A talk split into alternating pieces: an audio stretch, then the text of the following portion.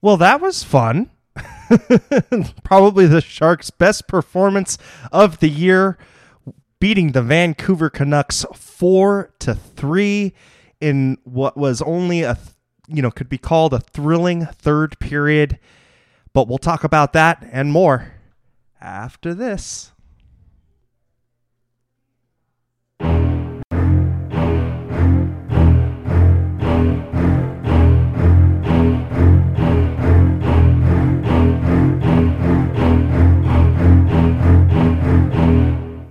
But first, if you want to be a part of the show and join the Chomp Conversation, chat with us and fellow Sharks fans on the page or the app, and of course, here on the YouTube chat.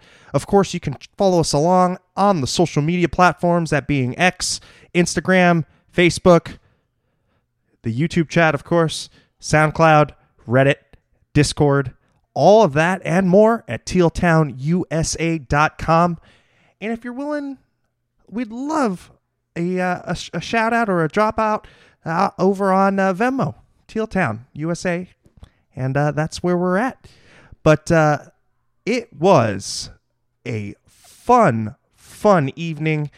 And I don't know that I was really ready for that. but uh, you know, honestly, it was it was a great win by the team.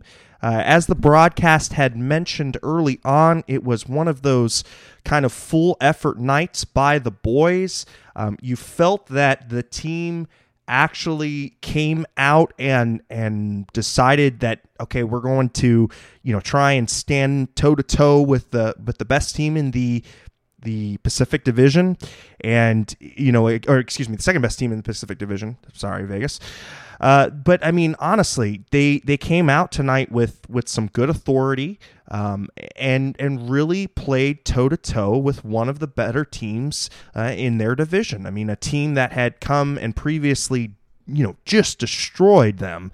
You know, that ten to one shrubbing and then uh, a little bit of uh, of some uh, brouhaha going on up in Vancouver when they were there just last week. So again, you know, the boys put in a solid effort, and I and I just cannot be, uh, you know, I cannot stress that enough. I mean, this this looked like a different team, and uh, again, you know, it seemed like they had kind of been building off of the. Uh, Montreal game from from yesterday, when in which they put a very good effort up, and even before that, you know, at the beginning of the week when you had uh, the Vancouver game, uh, they really did a, a, a, a, decent job of keeping up then. Um, you know, not having enough skill power to, to necessarily beat the Canucks in Vancouver. But tonight, just consistent, consistent line to line uh, action. I, I felt every single line was cohesive, you know, one shift rolling into the next. You know, there was a little bit of touch and go as far as the scoring back and forth. But I felt that every time the Canucks brought something uh, to the table, and, and as far as like mounting more effort or more pressure in the zone, the Sharks had an answer you know they would come back with with another decent shift of their own um, and and really just playing at a, at a good pace with the Canucks. So again, I I really cannot stress enough how well the team played tonight. Um, very much a, a, a, complete mirror opposite of, of how they started the season. Um, and to me, you know, as, as I've been preaching all along, I, I just want good habits. I want good um, efforts. I, I want the team to be. Uh, really cohesive within their own zone and really taking care of each other and of course you know help, helping out their goaltender and i felt like this was the first time this season that we had actually seen um, you know a, a really solid effort in in both the offensive zone and the defensive zone, and in, the goaltending as well. The goaltending was very good. But let's get into it. In that first period, Ty Emberson with his first goal, and that came 9:58 in the first. Tomas Hertl and Mike Hoffman getting the assists there on that goal, and uh, that one you know was a was a kick out back to the point. You had uh, Ty with the with the big slap shot, and uh, Tomas, you know, there helping out, um, kind of being in front of the, the, the goalie's eyes, but a, a really great top corner shot. And this is why you know, you, you kind of take a flyer on a guy like Emberson, um, who's got a little bit of, of offensive pop. Um, you put him in a position where he can start to drive a little bit more offense from the back end. And I think you're going to see these kind of contributions. I think, you know, he's got um, a little bit of, of uh, offensive acumen, maybe not. Um, not to the level of, of Addison, but again, I, I think this is a guy that you can kind of build along, who can be very, very um, competent as a second pairing offensive driver. And and again, I, I really love to see the defense being involved. I felt the defense um, in the last five five games have has really started to to pick their spots when they're pinching better. Um, you're starting to see the defensemen further up the ice than we did at the very beginning of the season and it's just kind of been a little bit of, a, of an evolution. You know, of course, losing Ek and and rejiggering the the defensive structure was going to present some challenges, right? I mean, guys are learning their new positions. Guys are are not accustomed to the workload that that has been placed upon them because of departures of, of, of former players. So seeing the young kids step up and especially on the back end really driving play is is a good sign. And and that's it's one of those building block pieces um, that you need to uh, have uh, in order to continue to have the team grow. Um, and it's it's one of those building block pieces, as I said. Jerry F, thank you so much. We really appreciate it. Always coming through with the super chats. Uh, Five dollars. My son and I are celebrating a rare Sharks win. Thanks for consistently great coverage. Well, thank you for being one of our best consistent fans. We love you, Jerry, and and really appreciate it. Uh, and again, you know, we haven't had a lot to look forward to this season. We haven't had a lot of of things to talk about in a positive light. But when they do come, and and when you do have these kind of whole team type wins, that's what you use to build upon and that's what you use to to teach you know now you have film of good habits you have film of of what you're supposed to be doing yes it wasn't 100% clean right? And and I and I think again that the Sharks in general, it's a work in progress, and and we're probably, you know, in a five year rebuild plan, we're probably in like year three, right? Where where we're just getting into the to the uh, you know heart of adding core players, you know, newer core players, um, adding uh, young talent and, and stocking for when the team does hit critical mass. We're not there yet. There's still a lot of things that need to be that need to be taught to this team, and I think that there's still going to be a lot of pain going forward. I mean, this team is when you look at the center depth. I mean, Mikael Granlund played a hell of a game tonight, but for most of this season, he had been pretty invisible. And then Nico Sturm, of course, you know, getting. Um, uh, you know, taking taking the personal leave and then um, having a, a, a shot block and having some issues tonight. So again, that center depth, you you wonder if that's you know if that's going to present itself a, a, problem as as we go further into the season. Um, still no Logan Couture, but again, it's it's just um, you know, it's just something for concern for for the future because you know having Tomas Hertl take eighty percent of your offensive zone starts is going to wear him out very quickly. So. Uh, again, I think we can take the victory tonight and use it as, hey, this is how you need to play. This is how you play against top teams.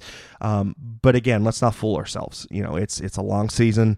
The Sharks are where they're at. But again, we can take the little victories and and you can start to see what the Sharks want to do as far as how they need to play in order to win, um, and and what could be future uh, traits of success coming coming into the fold. So uh, again, let's take it in stride. We'll enjoy this one tonight, but again, Monday is going to be you know coming back, and you've got a Washington team that's resurgent coming into the tank and that's going to be a, a different ball of wax to try and contain that team. So again, good job by the boys. Great to start on time. Um, of course, in that first period, the Canucks would end up scoring uh, on the power play, and that is one thing I, I do want to bring up to tonight as, as kind of a kind of a warning spot. Um, but Filip Hronek with his second of the season, uh, and that would make it 1 1 um, at 1537. Oh, Denver Doyle, thank you so much for the super chat uh, saying, W, why can't Granlund play like that more often? I don't know, Denver, but it was nice to see tonight. And again, we really do. Um, you know, we really do kind of count the good days that he has versus, you know, the bad days because it seems like there's more bad than good. We got one of the good ones tonight. Uh, we did have a disallowed goal in that first period by the Vancouver Canucks.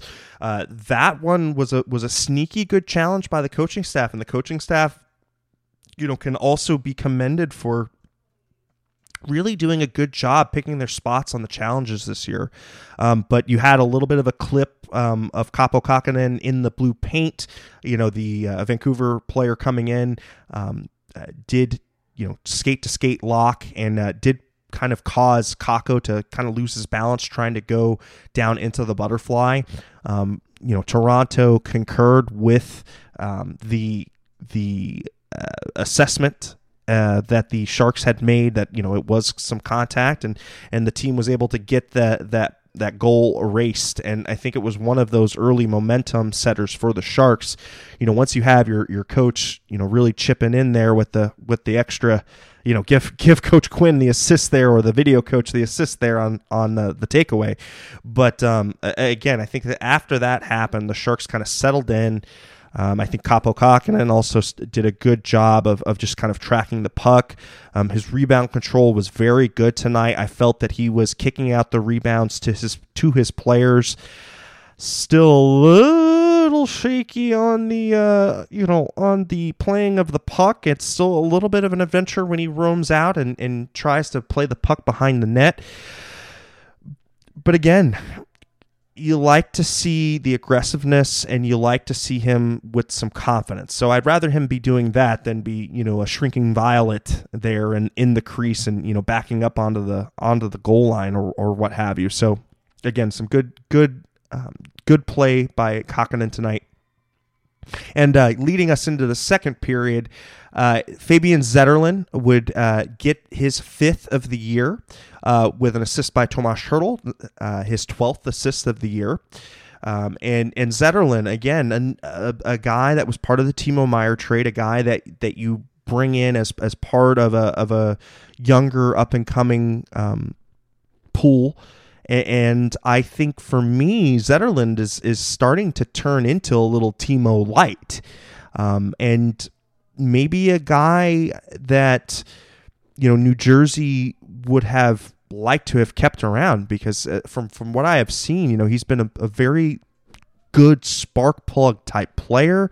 Um, you know, a type of uh, of player that that seems to just be a pest to the opposing team, um, and and somebody who's got a little bit of a scoring touch. So I don't know. I I I'm liking what I'm seeing from Zetterlund so far, um, and and I think that uh, you know he could turn into a nice little second line player. Um, if he if he continues this this offensive uh, trajectory that he has, um, but again, five goals so far this season, um, not bad. You know, if he can if he could pot 20 this year on on this team, I, I think you'd call that a success, and I think that you call that as a, um, you know, I, I guess uh, a good little value piece that was added to the to the uh, to the deal. So, again, good to see Zetterlund on the board. Um, good to see him um, playing with some confidence, and uh, and again, I'm liking what I'm seeing from from from the player. Excuse me. Uh, but uh, somebody was asking, uh, what is the uh, the deal with the uh, the graphics? Well, uh, the Sharks actually had um, in game. it was like retro video game night. Gaming night was the actual event this evening at the Tank, um, but it was very retro themed. So I don't know if you could hear it through the broadcast, but there were a lot of synthesizers playing, eight bit type character music. Um, it, they also uh, remixed some of the um, uh, some of the normal songs that we hear during the presentation of the game um, with a little bit of a synthesizer. Um, so again, it was uh, a very cool little homage. Um, and and thank you, Puck Guy, for putting together some really nice graphics. Um, and you know, definitely brings me back to my Super Nintendo days. Uh, if you can believe it or not, um, you know, I'm one of those elder millennials, so I grew up with a SNES first. Um, and uh, you know, my favorite memory, of course, is uh, popping in Super Mario World and just hearing that that intro music at the very beginning. Yeah, that's just pure joy to me. So um, again, it's it was fun, a little bit of nostalgia, and uh, a great presentation by the uh, SAP crew as always. Um, just again, they always they always pull it together pretty well. Um, but this nice little retro night was uh, was cool to see and, and great to hear all of the uh, all of the um, chimes and all of the the noises that were going on. So pretty awesome. So good on the staff. But getting back into that second period, uh, Brock Boeser would uh, equalize late, and one of the bad traits of the Sharks has been a propensity to give um, up goals at the beginning of periods and at the end of periods. And we'll we'll talk about it again towards the end of the next period. But I don't know if it's a looking past the team and, and looking for the intermission or for the end of the game, or if it's a natural tendency to let up, or or if it's just score effects, you know, kind of you know showing themselves at the beginning and ends of periods. But this has been a consistent problem for this team since um, you know I think since the the end of the DeBoer days, right? During Bob Boughner's reign, it was you know, it was pretty much consistent that at the end of the second period, you know, at the last fifth, you know, last minute, um, you were going to to see a goal and give up a cheapie. And again, you want to see the team start and finish period strong. That was not a strong finish to that second period. So again, a cause for concern, a thing that they continue to need to work on. And again, just need to sort out their own zone when there's when time is expiring. I feel as if the defensive matchups kind of go by the wayside. You you start to see the players kind of drift from their marks and and just give up open ice too easily. They don't contest um, you know, their own ice at, at the ends of periods, and it's just maddening. It's it's so frustrating because it's you, you see it. It's like a train wreck right in, right in front of you. You know, you see the team, you know, come come in on the half walls or take it behind the net, try to do some type of lateral movement to get get their um, to to get the the goaltender moving from side to side, and they end up potting one. So that is definitely going to be one of those key points that the team is going to need to work on. Um, and it was on the power play, and, and again, this would be the second goal on the power play by Vancouver, and it was talked about a, a few games ago actually by the, the broadcast crew. But even during the doldrums of the Bob Boughner era, the team on the PK was consistent.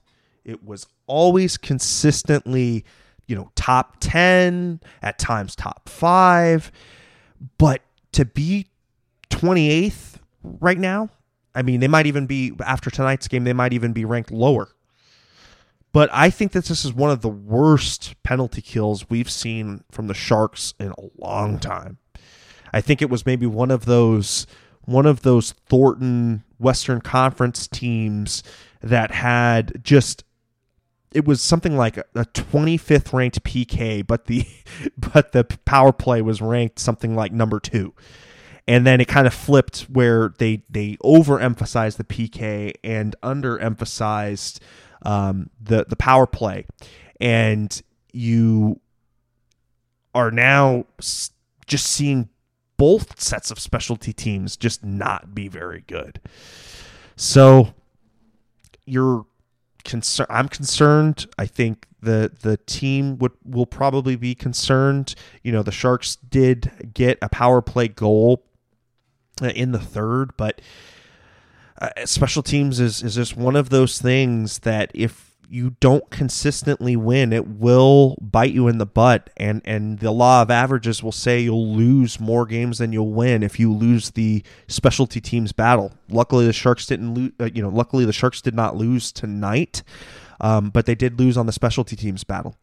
Um, in that third period, 22 seconds in, Mikael Granlund uh, gets his first of the season with Calen Addison and Mario Ferrari getting Mario Ferraro getting excuse me uh, getting the assist there uh, on Mikael Granlund's first goal of the season. And had Denver Doyle had said, and and I think um, it was uh, Iman and and a couple others in the chat. You know, this was probably the best game that Mikael Granlund's had as a Shark. Um, and I don't know if he, you know, had some extra Wheaties this morning or, uh, you know, he decided to do some Pilates or whatever, had chicken parm if he's a Bucci fan, you know, a Bucci Grass fan. But, uh, you know, whatever he did, keep doing it, boy. Because, again, you, if you need that center depth, the, the team is thin as it is on the centers. And if you can continually get that kind of effort, um, Mikael Granlund could do some rejuvenation of his career. Mind you, I'm not sure, you know, where he's going to end up next season, um, and and what you know what he's he's planning on doing as far as you know continuing his career or or deciding to hang him up. But he's played a lot of hockey, and and you wonder if just Father Time is just catching up, and uh, you know we'll see. But um, but again, good to see at least you know some good effort today. Um, then Mike Hoffman would uh, get his sixth of the season uh, on the power play at a minute and 48. So the Sharks would score two in pretty rapid succession, and that would give them a four to two lead. Granlund coming in with the assist, and Addison getting assist. So, an, uh, you know, Calen Addison tonight uh, having a two point night, um, which was which was great. Tomas Hertl had a two point night. Uh, Granlund had a two point night. Um, and uh, I think Hoffs had just the single goal tonight. I think he was close to a second. But, you know, the the main drivers of the team doing the work here. And when you're a team that doesn't have the talent uh, of your of your fellow compatriots within your division, this is these are the type of the gritty wins that you need to have in which all of your of your top players are playing at their best. Hertl definitely played well tonight. Um, I felt as if he was was a presence on the ice. I felt that he, you know, really has shown through this season, particular, what type of leadership skill he has to lead a team that is not expected to do a lot, quite frankly, uh, to, to lead a team that is as bad as it is, but to continue to put in the work, to continue to see the effort and continue to see the passion that he displays. Um, I, I, I really do. I really do think we're seeing him grow into into the more complete player that we wanted him to be, you know, earlier in his career. Um, so so again, good on Tomas tonight and um, and we're really you know we're really happy and, and really proud of, of, of his career and, and I hope he continues on this this trajectory of you know completing the rest of his of his play um, and, and, really bringing his his whole complete package up to to a top center type level. Although the Canucks would make it interesting, and, and like I said before, I teased it out a little bit at the ends of uh, um, at the end of it, but um, we did have a Brock Boeser goal at 16:49, his 15th of the season. Miller and Pettersson would get the assist there and would make it three to four, and that was with a six on five attack. And for me, once this goal was scored, uh, you know, prior to that, the prior two or three minutes, you know the Sharks were kind of on their heels. They they did seem to kind of relax a little bit after, um, you know, after Hoffman's goal, and and for whatever reason, you know, there's that natural tendency to kind of let your foot off the, the the pedal with that four to two lead, and and a four to two lead, it's kind of like a three to one lead, right? It's those it's those two goal leads that you just never feel safe with. Um, I don't, I you know, I didn't feel comfortable throughout the last five minutes of the game um, regardless because of how much um, the uh, you know how much incoming rubber the Canucks were putting at Kahkonen. So I felt as if the Canucks were going to equalize. I, I, I won't lie. I told you, you know, I was I was I was kind of preparing myself to, to come on and, and to be like, well, you know, they, they played played well through spurts and and you can see kind of what the architects and you can kind of visualize uh, what what the team is trying to do. But you know, surprise, surprise, the Sharks ended up holding on. And I, I think we honestly we, we got to talk about the goaltending, and and, and we got to talk about the work in which Kahkonen did tonight. He, you know, he would end up the the the night with a 912 save percentage, and um, you would stop 31 of 34. But again, when Kahkonen plays with confidence and when he plays bigger than his body, and and he's he's a large fellow, you know, six three, six four, and when he plays upright, when he's fronting pucks, when he's coming out to the edge of his crease, you can see the hallmarks of a goal a good goaltender. You can see the bones uh, uh, of a of a of a good goaltender. Kahkonen hasn't been helped by his defense a lot this year, so I think that that is a lot of the problem. But I also don't think that he played his best hockey in that first, you know, twenty games. Um, so well, we're at we're at game it's nine or twenty one. So yeah, I, I, I don't think that we saw you know a player that was confident and a player that really felt who could steal games for you.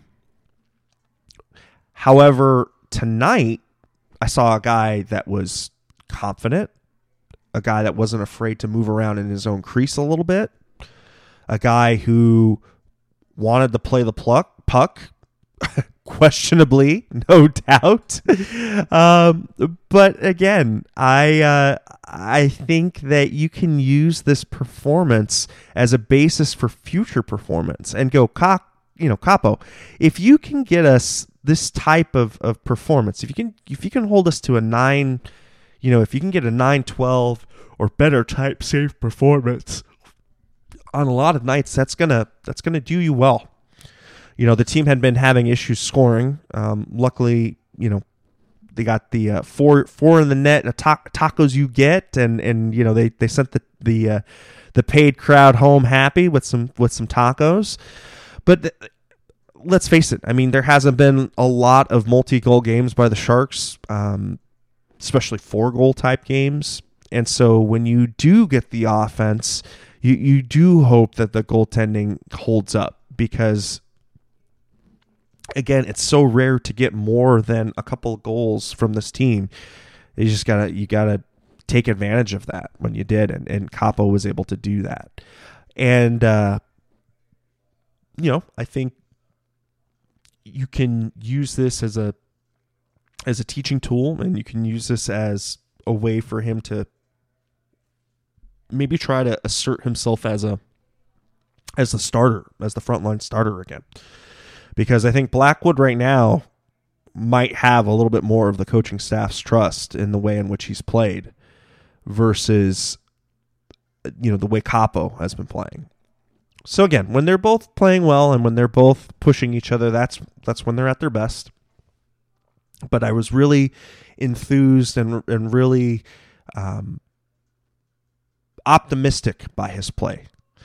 So we'll see if that continues. We'll see which goaltender goes on Monday. Um, you know they've got a they've got a quick little rest here, and then you know the back at it on Monday. So it's going to be one of those three games in four night type situations, and those aren't easy. And the goaltending definitely takes a hit at the end of it, um, as far as you know the the effort or the amount of energy that they the goaltenders have available to them. But but we'll see uh, what David Quinn decides to do if he rides a hot hand or if he decides to do a, a traditional goalie split in these types of uh, of of scenarios. So with that, the team would end up winning tonight, four to three, and uh, we had just kind of quickly browsing over the team stats. We had 33 shots on goal by the Vancouver Canucks, 22 by the Sharks. Uh, the Vancouver Canucks would out hit the, the Sharks 19 to 3. Uh, the face-off percentage, quite interesting, 54% in favor of Vancouver. However, it seemed as if the Sharks did enough of a job to maintain possession within their own zone and a lot of defensive zone starts. I think there were a few um, a few of those uh, starts that you wish that they would have kept possession of the puck. But I think we've we've seen the face-off percentage be better. And I think again, when you're missing Logan Couture and when you've got a, a Nico Sturm who's not operating on 100%, I uh, you know, it, it makes it difficult. So we'll we'll definitely see how that evolves. The face-off picture evolves later uh, throughout the year. Uh, let's see, block shots. Sharks had 24 tonight, but again, Ian had mentioned this before. You know, if you're blocking, you know, if you've got the most blocks in in the league, that means that you're not playing well. You know, it means that you don't have the puck and it means that you're continually losing possession of the puck. So it's all well and dandy, well and dandy to sacrifice your body and put put your body in front of the puck. But at some point, you have to wonder if it's not just better to let the guy that has the proper equipment to front those pucks versus asking defensemen, asking forwards to come back and to continually give up their body and continually put their themselves in harm's position at that's a tough ask. And I'm I'm with Drew Remenda. Drew had, had had said it a long time ago. You know, he doesn't like shot blocking. Just get out of the way, let the goalie see it, let it front up, and pick up whatever the loose garbage is. But that's not the Sharks way of hockey, quote unquote. So, you know, the team, you know, does want to see that emphasis on shot blocking. We'll see.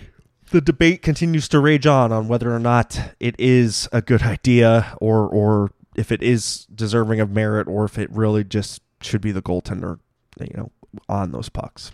But we can have that discussion, you know, in the chat if you'd like. Um, and uh, and you know we we again we really appreciate uh, all of all of your support and and all of uh, all of you coming out and chatting with us on the on the social media, of course on on uh, X, uh, over on Discord. Um, we do this show for for you.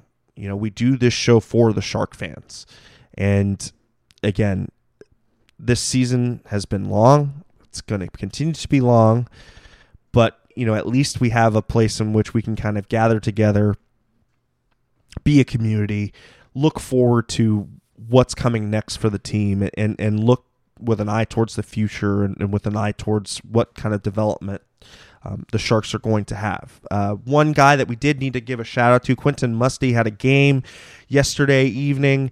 Um, I you know I don't know if you if you saw that up on uh, uh, up on the the Sharks page, but um, yes, Quentin, Quentin Musty just having a great night last night, and and that's that's the type of of stories that we want to be hearing from the Sharks organization of kids, you know, in their developmental systems, just racking up the points, gaining that confidence. You know, keep them away. Um, you know, keep them away from, uh, you know, really trying to, um, trying to rush them and bring them onto the team in order to help a team that's not you know poised to do a lot. Instead, keep them in in their in their respective league or, or respective level, and um, really let them develop and and really try to allow them to graduate into the next you know into the next uh, league and into the next phase of development. Joseph, I want a 20 game losing streak. Uh, yeah. Well, I think you know I don't know that we'll get a 20 game losing streak, but uh, you know I, when it's all said and done, I'm wondering if you know the team's going to either end up 31 or 32. Um, I I would you know be given how we started the season. Um, you know I don't see us doing better than 31 to be quite frank. But I, I think honestly, I think the Sharks are the, probably the worst team in the league, uh, just based upon talent um, and based upon where they're at as far as injuries go. Fully healthy, I would say this team is probably 30th, maybe 29th. But again,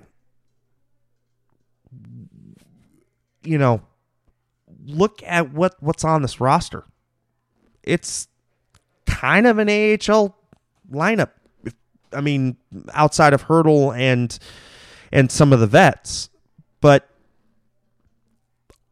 you know, that's what the team has, and it's what you know we're kind of working through right now. There are a few pieces here and there that you would love to see um, you know there were you would love to see the Sharks get valuable assets for whether that is um, you know a Mike Hoffman if he's able to heat up or um, if it is a Mikael Granlund who you know could help out on as a, a defensive piece. But again, the team is in this in in the middle of the rebuild.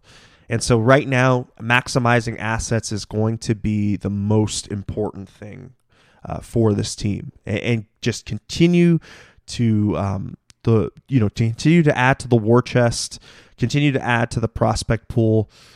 Um, you know, maybe get lucky with with a uh, with a couple of young free agents or some young unsigned players or undrafted type players, but young, young, young. That's what I want to focus on. You know, I don't want to focus on players who, you know, are past their prime and who are not really adding anything to the future of the team. You do need to have veteran leadership, of course. You do need to have some guys who can, you know, show the ropes to the younger players. But to be quite frank, I mean, I don't think Granlund really deserved to be dressed the first 15 games with how bad he played. And he's got to do a lot to get himself out of the out of the doghouse he put himself in. We'll see. I'm wondering again if it's more of an injury fatigue type thing because there are a lot of miles on those skates. But to me, that was a player who who looked like he did not give a damn. Quite quite frankly, Michal Handzus 2.0. So again, good for him to get a goal. Good for him to do a, a great job.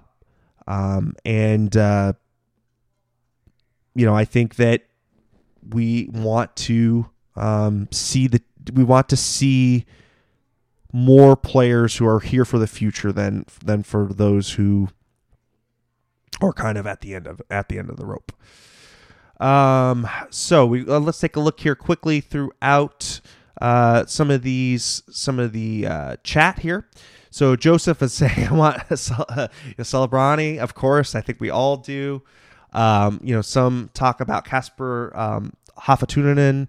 Um, we've had um, Ricky saying going to need a good skating coach for prospects. Yeah, I, I, I, agree. I think that this is this is the the Achilles heel of the Sharks' development has always been, you know, blind to the skating aspect and say, oh, we can t- teach that or oh, we can we can make that better. But there's been kind of a little bit of hubris on on taking players that didn't have great great skills to begin with, uh, the hubris to think that you could continue to have them develop their skating skills and and be markedly Im- improved. I, I just haven't seen it from from our staff to develop strong skaters. Um, maybe it's something that we can work on. Maybe it's something we can add to. You know, maybe go out and and you know add some more development coaches. But maybe it could even be as simple a solution as saying, "Hey, Patrick Marleau, uh, you skated pretty well.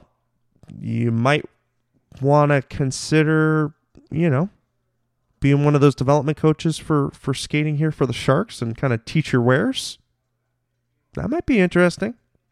He was a damn good skater. Uh, he was actually very I, I, I and and I use this with all due respect, very pretty skater. He just had a very s- smooth and efficient glide. Um, a guy who could turn it up quickly, um, but also had an efficiency of movement. It never seemed like he was straining himself out there, and and consistently consistently quick, consistently quick. And I don't, you know, if if if you remember early on in his career, he was a burner. Early on, very very much a burner. So again, I'm I'm with the with the chat on wanting strong skating and uh, and wanting uh, prospects um, to be strong skaters when they get here, um, and, and, and work from a position of strength rather than working from that uh, position of disadvantage, trying to you know help fine tune skating. Uh, oh, Joseph saying so. Let me get this right. None of y'all wanted Connor Bedard. I don't think that's necessarily true. I think if you looked at, at our little corner here on the on the web, I think all of us wanted Bedard.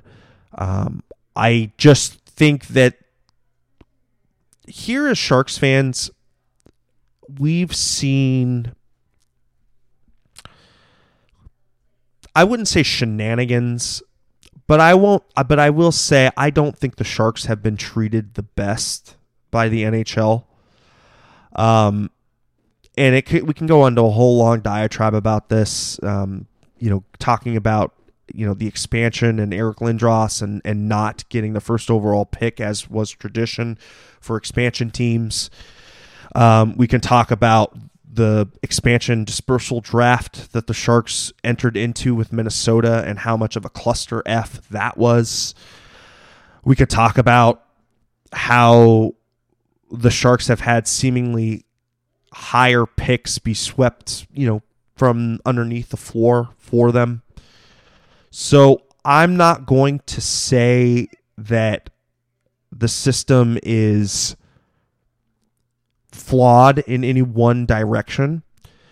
But I will say that there seems to be some power brokerage within the NHL, whether that's surface or under the surface.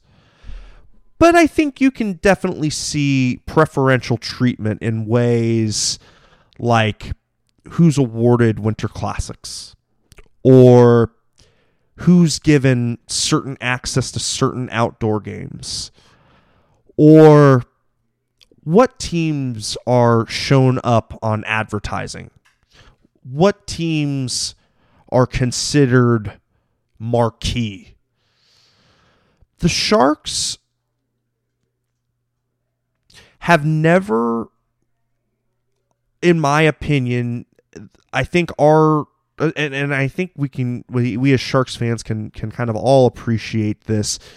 And, and very similar to, to the way in which Vancouver fans feel because of of the um, you know of the of the Canadian teams, I think the Vancouver Canucks are the redheaded stepchild. Um, you know, I think you look at them and, and you go, you know, that they seem to be ostracized a lot by the Canadian markets. Um, you know, Vancouver's kind of seen as a as a whiny and a kind of um, ho not ho hum market, but I don't know. It just it never seems to kind of get the marqueeness that a a Montreal or a Toronto or hell even Ottawa.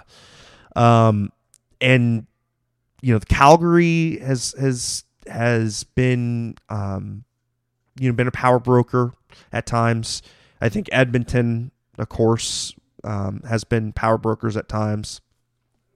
But uh, you know, I, I I I don't know if there was a reason why Bedard was drafted by the Hawks, but it sure does seem um, it, you know, it certainly does seem very uh, convenient that the Hawks kind of fell into the player. Um, he goes to original six team, you know, a team that has, um, you know, been on a little bit of the decline. and to then be injected with a Connor Bedard, you know, it's it's kind of a tough pill to swallow at times. But again, you know, I look at our, our brethren to the south and the Kings and the Ducks, and I think that they kind of get the same type of treatment that the Sharks do. I, th- I just think West Southern West Coast kind of gets a bad rap if you kind of look at at kind of a heat map of, of, the NHL. If you're looking at the California Arizona kind of corridor, eh, um, the you know we we seem to you know kind of be belted, you know, uh, uh, thrown into the Sun Belt type of discussion.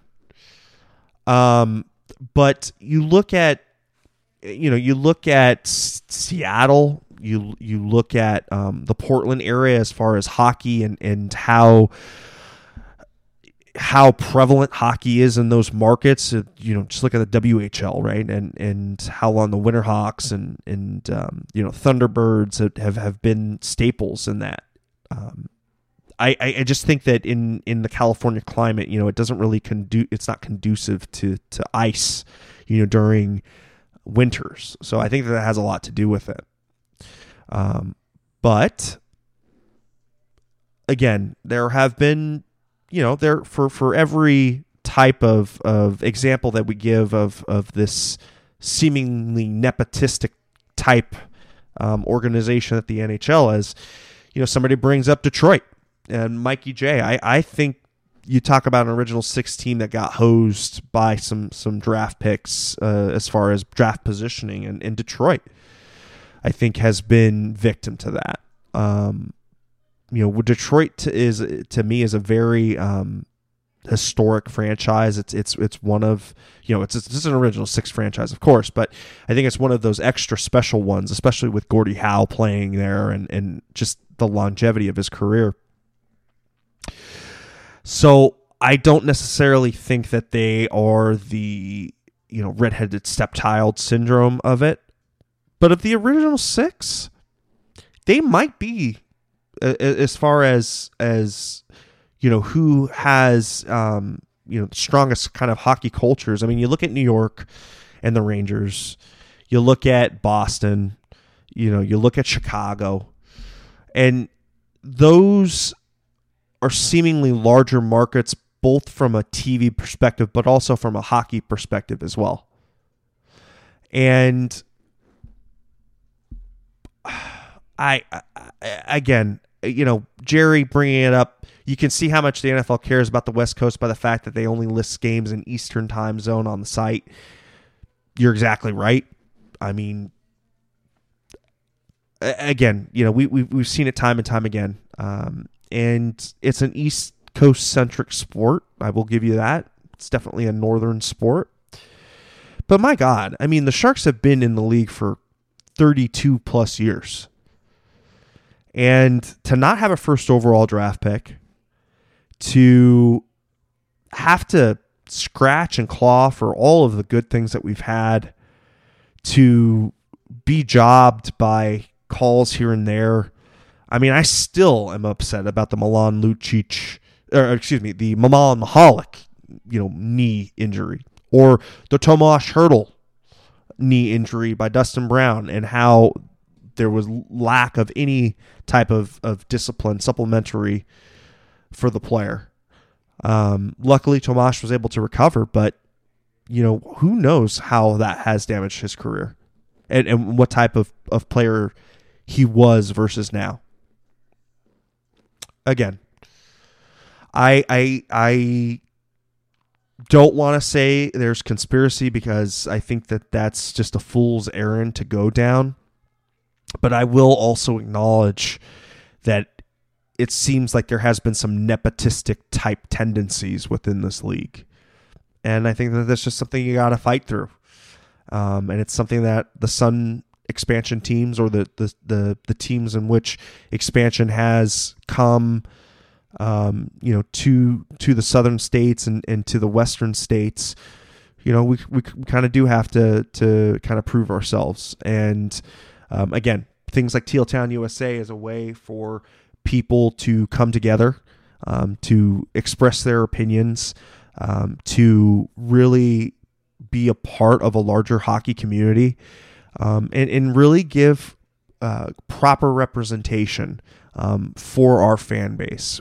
We have a very dedicated fan base. I was just looking at, you know, the attendance tonight 15,000. You know, that was the paid attendance. Now, mind you, the, the arena probably looked about two thirds full. But again, for, for as bad as this team is, and to see the, the, the tank, you know, the, the, the crowds coming in at the tank um, and, and be consistent, it's it's a, it's a good thing to see, and that shows you that that the the crowd that that's there is is savvy. They understand what's going on. They know it's going to be a tough slog, but we're here. We're we're we're here. We're passionate about our team. We're passionate about our our city, um, and and we just want to see the team succeed. So, for me, good things to take away from tonight. Um, some great play by the team.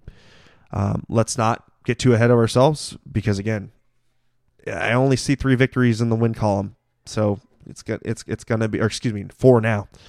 It's gonna be tough, uh, tough tough season. Still gonna be a tough season. But again, you take the small victories where you can. You take the learning opportunities. Um, you know, I would love to see a Celebrini, uh, Celebrini um, come in on the team so you got to you know you you're going to end up being 31 or 32 to get that to happen. So that's I'm not saying that's what I'm rooting for, but I am saying I I would love to see um, Celebrini come back home. Uh, you know, former junior shark. Um, be be the the chosen one to return the, the team to the the playoff promised land. So I think we're going to start wrapping it up here. Uh, but in case you missed it and you want to check us out again, Check us out across all of the podcasting platforms, that being the Apple Podcast Store, the Google Play Store, the YouTube Rewind, SoundCloud, Spotify, TuneIn, iHeart, Odyssey. If uh, if there's a platform, it's it's seemingly we're on it. but you can also check us out at tealtownusa.com. And again, thank you so much for for joining me tonight and and having a little bit of a conversation about the Sharks and where they're at. Um, it's good to be back home in the states. I had been on a little bit of a vacation. Landi was on assignment for about a week and a half in Brazil, but uh, it's good to be back, and, and you should be seeing some more regular updates from from myself. Um, but of course, if you haven't already, please like, subscribe, um, check us out uh, when we go live. And of course, if you're a long time, you know that we go live after every show, every single Sharks game uh, is when we do a show. So we're your post game stop on the YouTube. So come check us out. So for all of us tonight, keep it real, keep it teal, keep it real teal. Thank you, everybody, and we'll see you after the game on Monday against the Washington Capitals. Should be a fun one.